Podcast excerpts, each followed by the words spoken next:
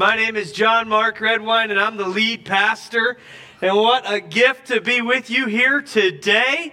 Welcome, welcome. Hey, next weekend, like Mikey was saying, that's Mother's Day. So uh, hopefully that's a reminder for some of you guys. Buy a card, get the flowers, get a gift if you haven't yet. This is your last chance. Don't say you'll do it Friday. You're not going to do it Friday. Go get it done this afternoon and it'll be ready, okay? Hey, next Sunday, I'm so excited about what we have planned for you uh, during service. We have child dedication and we've got gifts for all the ladies and all the exciting Mother's Day things. But I'm really excited about the teaching next week because it's not me. Isn't that a gift? That's my gift to you, is that you don't have to listen to me talk about being a mom again because I got no idea what I'm talking about. Instead, we're going to have a panel next week. We're going to have five different ladies coming from different perspectives of motherhood, different areas, different perspectives, and each of them is going to bring a seven minute sermon to you, kind of down the line as it goes. It's a ton of fun. It's going to be great. If you're ADHD like me, it's a great week. You're like, yes, yes, yes, yes. If you can't connect with one, hang on for five minutes and you'll connect with the next one. And so uh, it's going to be a really a great Sunday Sunday. I'm really excited about it. We've got an incredible panel of women teaching next week. And so make sure you're here for that. Bring somebody. I really think it's going to be a powerful Sunday. Well, today we're wrapping up this series called Here for You. Here for You. We, have all seen enough headlines in the recent years uh, to ask the question, quietly at least, who is the church here for? What's the role of the church? What, what, what, what is the church supposed to be doing?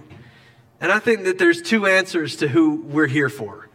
The first answer is that the church is here to worship God, bring glory to Him and honor to Him, and to build His kingdom and nobody else's. No kingdom of man, but instead a kingdom of God here on earth. And one of the ways that the church does that is by serving people, it's by being here for you. See, at the church, we believe you have a seat at the table no matter who you are. When you feel alone, we believe that the church should be here for you. You can make friends like family here in this place. And today, I want to talk about one more way that the church is here for you. And it's a crucial one, it's important. I think it's one of the things our society needs the most right now. The church is here for you when you don't deserve it. The church is here for you in the days you deserve it the least. Let's talk about what happens today when we do the wrong thing. What happens when we screw up? When we're living in a way that hurts ourselves and hurts others? When we make bad decisions like a waterfall, one after the other? We're going to talk about a time in King David's life when that was just what he did. We've been studying David this series. We've been looking at his life and learning about the church really by studying him. David was a man after God's own heart. The Bible has a lot to say about him. And David was 14 generations ahead in the line of Jesus. It was through David's family that God brought the Messiah here to earth. And so David's story is important, it matters. And uh, we've been looking through that over these last couple weeks, and today I want to look at uh, the worst part of David's story. 1 Samuel chapter 13 says that David is a man after God's own heart. He was anointed by God to lead the people of God. He was humble and kind and generous and compassionate. All of these things that are in the heart of God were also in the heart of David. But David was completely human, which meant that he was far from perfect. He had been successful and he had been a good king for a long time. But as time went on and the same patterns just kept repeating, David became complacent as a king and as a man. 2 Samuel chapter 11 is where we start the story today. It opens like this In the spring, at the time when kings go off to war, David sent Joab out with the king's men and the whole Israelite army. And they destroyed the Ammonites and besieged Rabbah. But David remained in Jerusalem. David had seen so many victories in his life that he began to take it for granted. It was the time when a king went off to war.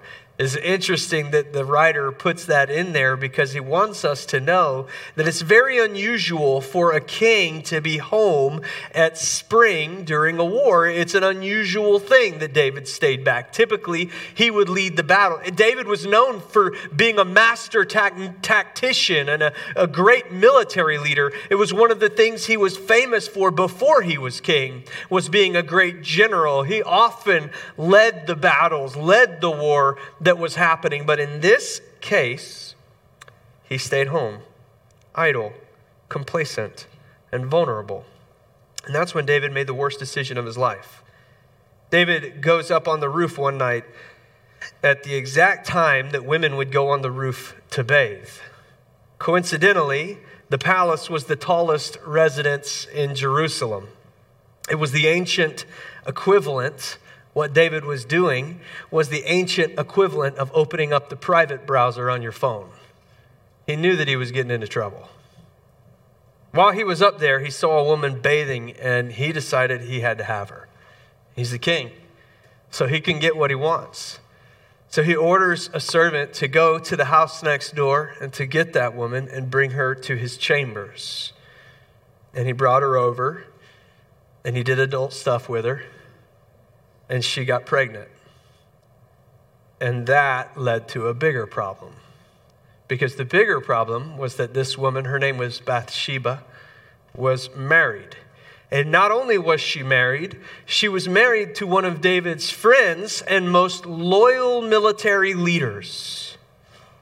So David tries to fix it by giving her husband, Uriah was his name, a three day pass to come home from war and come home and take a little rest time, go see your wife, you know, just see what happens. And he thinks this will fix the issue. They'll do what married people do, and this will fix the problem. I won't have to deal with it, except that Uriah was a very good man and a good soldier. He wasn't going to go home and sleep in his own bed while all of his, his uh, compatriots, whatever, his fellow soldiers were off at war sleeping on the battlefield. No. Uriah came and he slept outside the gates. He slept on the ground outside the gates to his house. He would not even go inside and see his wife. And so this really messed up David's plan. David is nervous, he's worried. He's in lies after lies after lies. He's in a mess that his sin created, and he's getting hot and sweaty trying to figure out what to do. Have you ever hidden something? A sin, a mistake, lied about it, deceived others. And it just kept getting bigger and bigger and bigger. It just kept rolling on and on and on. And you were at a point where you were willing to do anything to keep it from being discovered. So David made a terrible, terrible decision. He had to fix this. So he sent Uriah back to war with orders.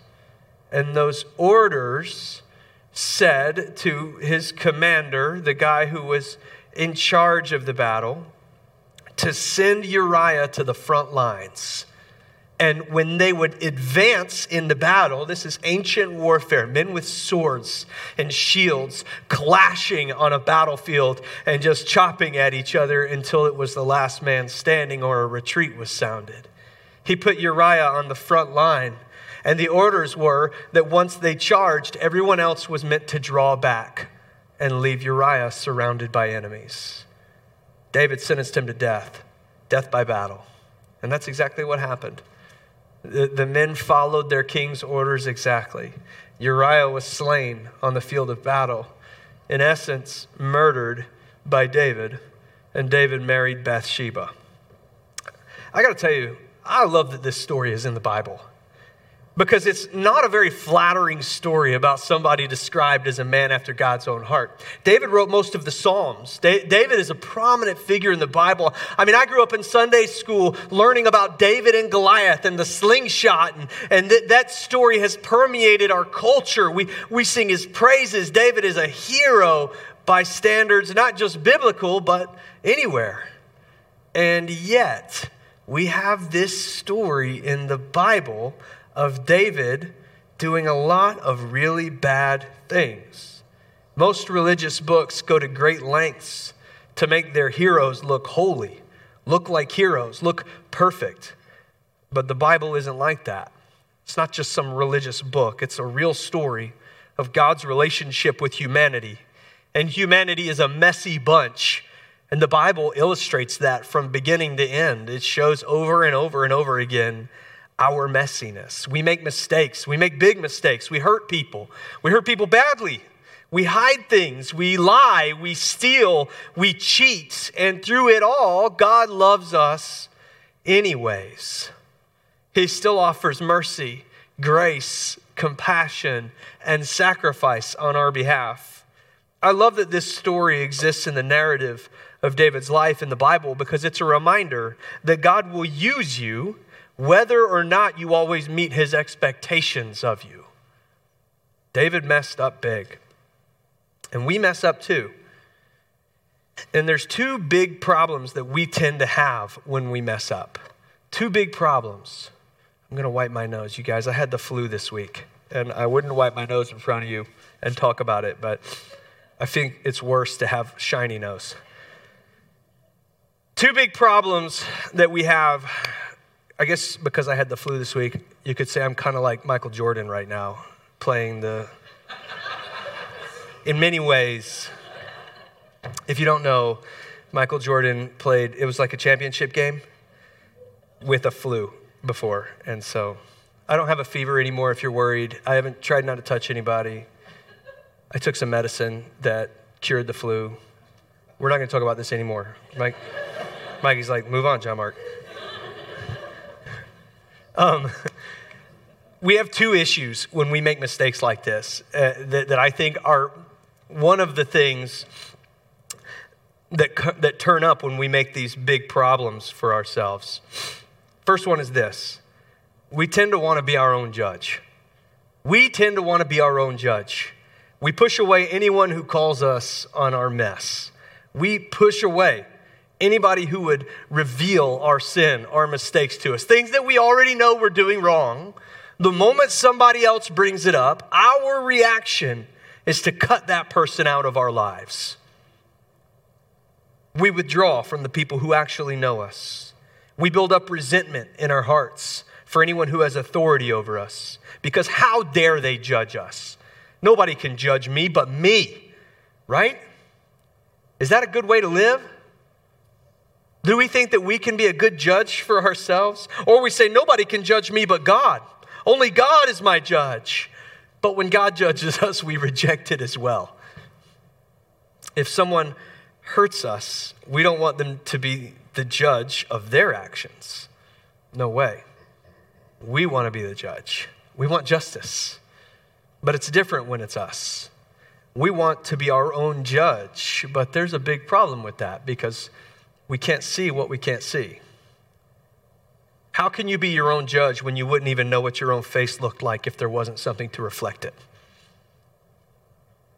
You need somebody else to show you your actions and their consequences sometimes because you cannot see them for yourself.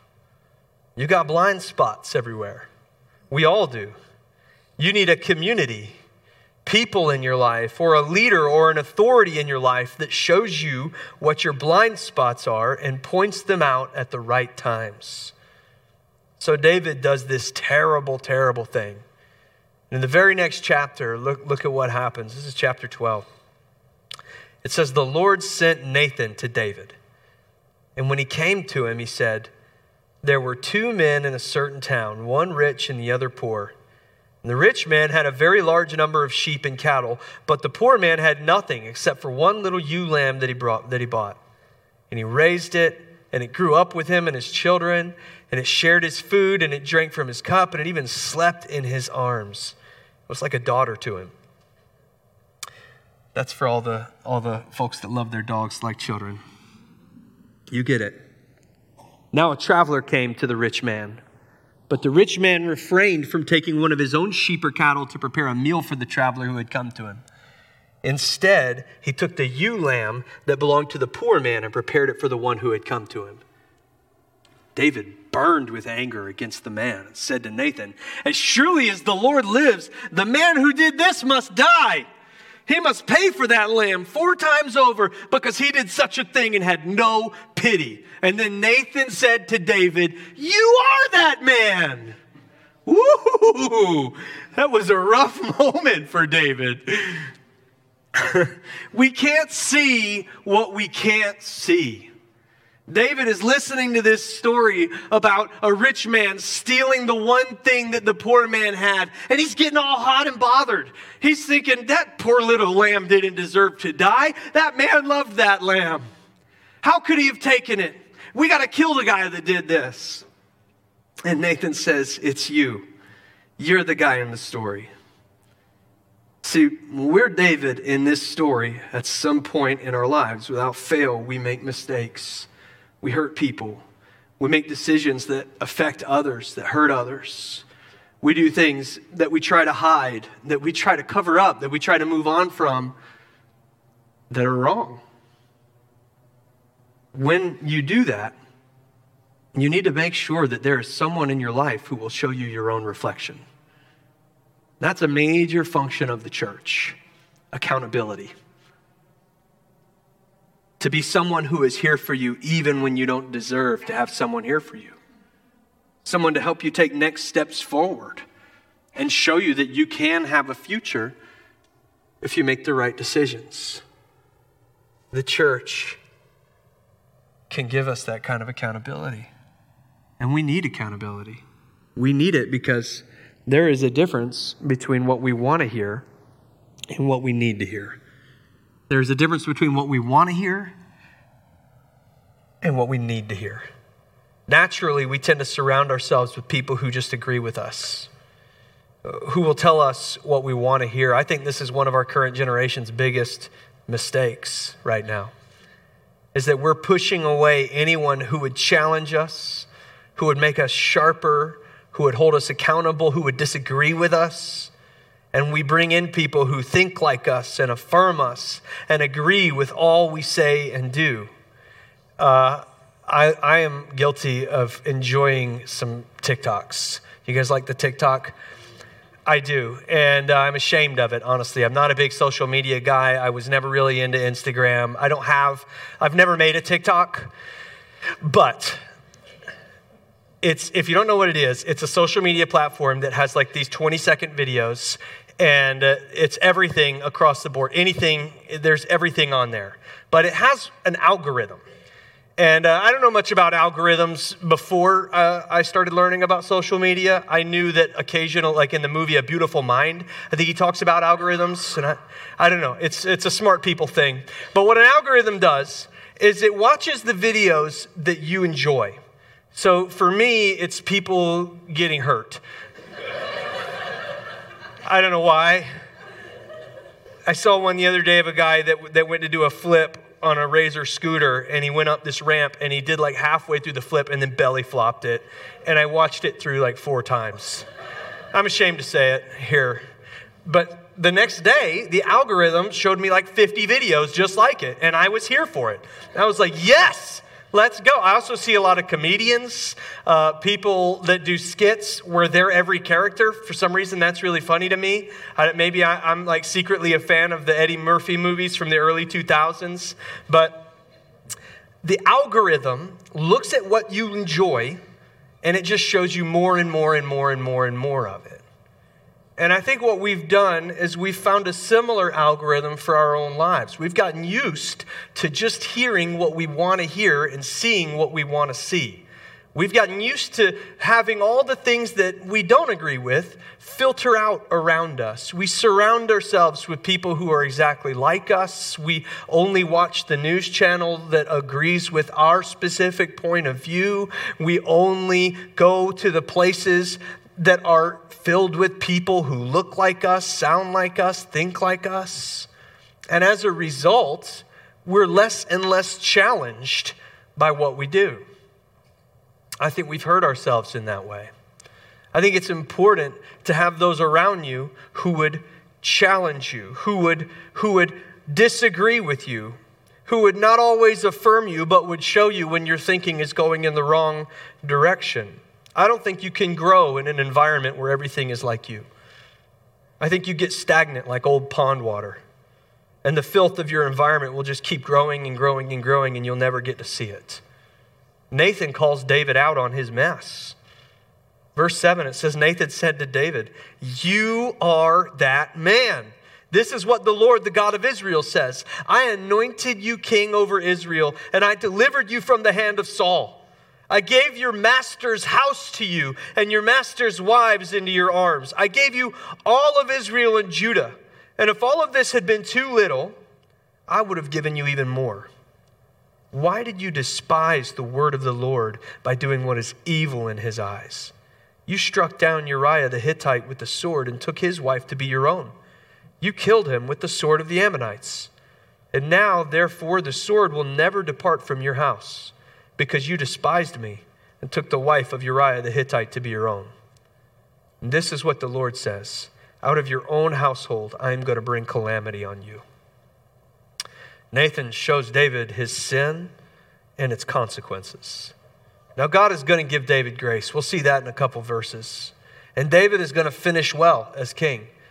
One thing that many kings in the history of Israel don't do when they make mistakes is finish well, but David does it. But that does not mean he doesn't need to accept responsibility for the mistakes that he's made. There's so much power in having somebody in your life who is willing to talk to you like this and expose you in this way. This is how you grow. God's dream for you is that you would get closer and closer to the life that He designed for you. He knows you're not going to get it right all the time. He knows you're going to mess up and make mistakes. He loves you the same no matter what. He loved David in the middle of those mistakes the same way that he did the day he anointed him. He loves you the same no matter what, and he writes a beautiful story for you, anyways. God will meet you at all the wrong turns with a new path just as good as the first one.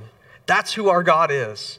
He is a compassionate and gracious God. He is slow to anger, and He knows your limitations.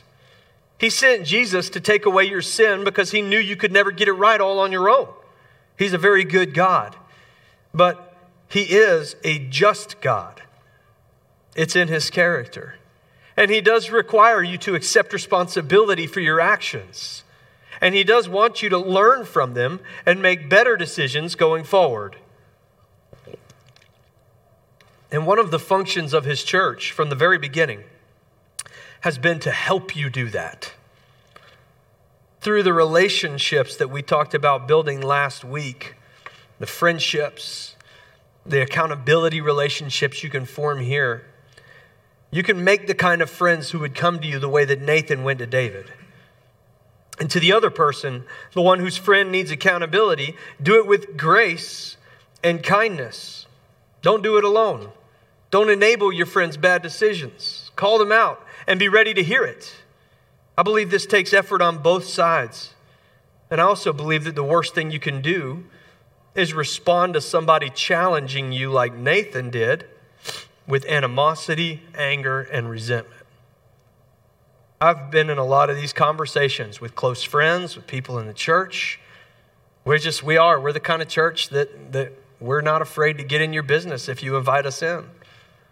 And I've, I've seen people who are absolutely destroying their lives, have people they care about go into conversations with them. And there's two different ways that you can respond. There's two different ways. And the first way is probably the more common response resentment, anger, bitterness. How dare you? You don't care about me. You don't know me. You're just judging me. You don't see me. And then there's the other way. We can respond like David, we can respond in humility. Verse 13 says David said to Nathan, I have sinned against the Lord.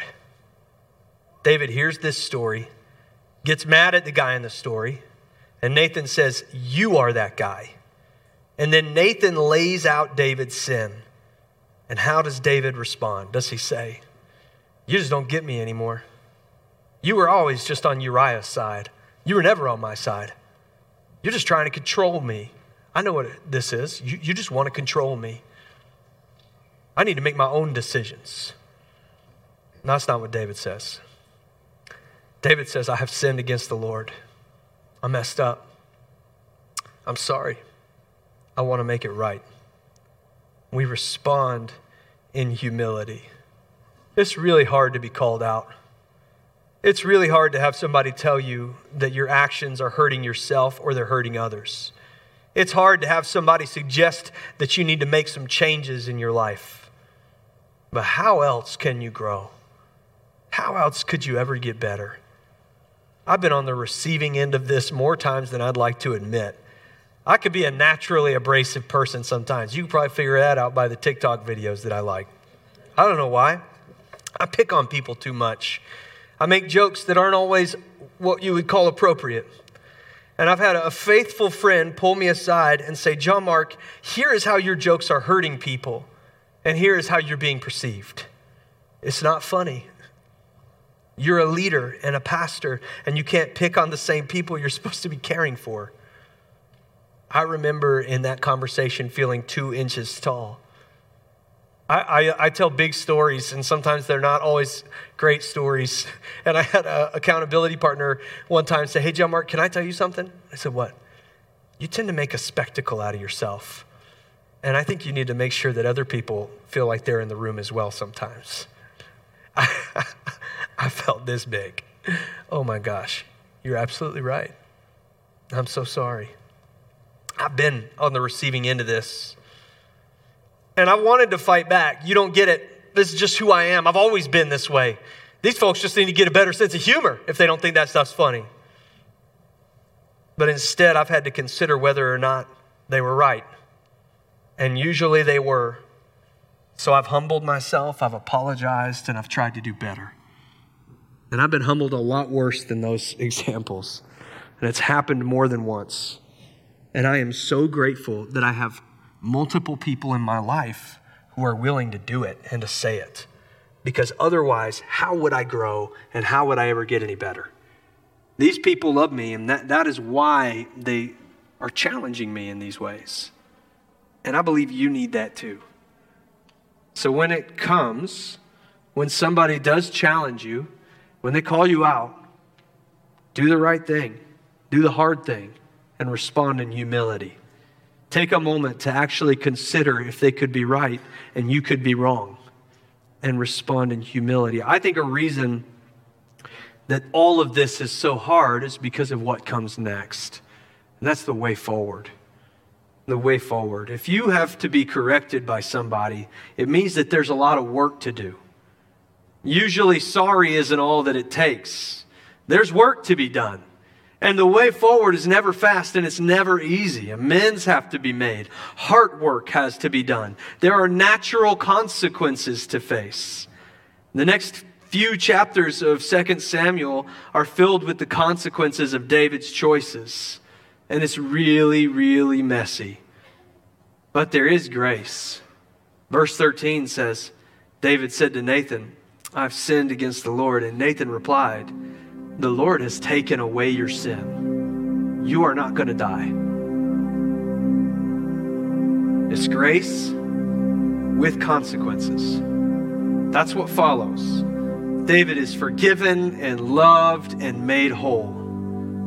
But he has to live with what he's done and he has to do the work of making it right. And he does. He does that. The next few chapters of 2 Samuel show him doing everything that he can to make it right. And as time goes on, David goes back to winning battles and defending Judah and being the king he was meant to be. The son of David and Bathsheba that she was pregnant with, that she had, his name was Solomon. Solomon was the next king of Israel. He was said to be one of the greatest kings and wisest men to ever live. God redeemed the story. Solomon would go on to build the kingdom, build the temple of God, the space where God's presence would dwell for years and years and years to come. God redeemed it. He redeemed it. Here are David's last words. The Spirit of the Lord spoke through me, and his word was on my tongue. And the God of Israel spoke, and the rock of Israel said to me, When one rules over people in righteousness, When he rules in the fear of God, he is like the light of morning at sunrise on a cloudless morning, like the brightness after rain that brings grass from the earth. His last words were words of praise. Because that's how the story can end. Just because you've done the unthinkable doesn't mean that God can't redeem and restore your life. It doesn't mean that He's done with you. In fact, the entirety of Scripture tells the story that no matter what you've done, God is not done with you yet. That He's not just going to write you off and be finished with you and cast you aside and, and give you only punishment and consequences and then forsake you and leave you forever. That's not who God is. That is not who He is. He is a redeeming path forward. That's who God is. But you've got to have somebody to help you get there. David had to have Nathan.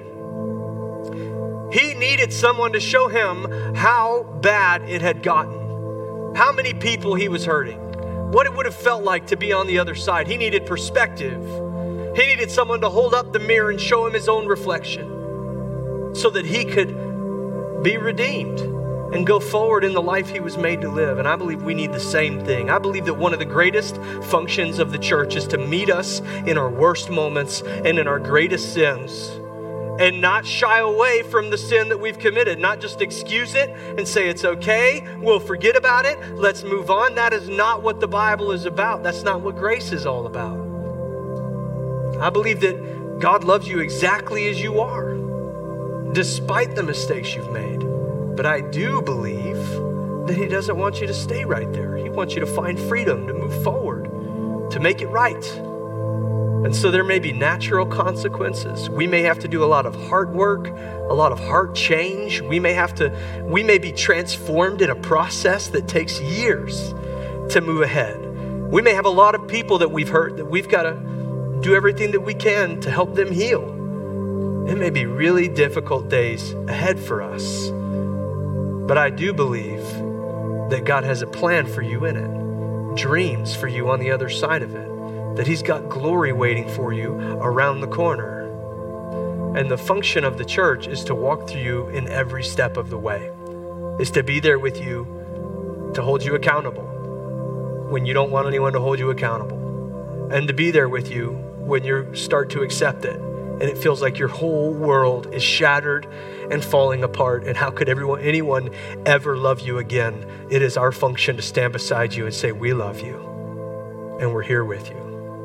And when you start to make amends and when you start to make it right, it is our job to walk beside you and help you have strength, to hold you up when you don't feel like you can hold yourself up. And when you've got to make hard decisions to get your life in order, it is our role to help support you along the way, to show you the path and help you walk it. That's what the church does.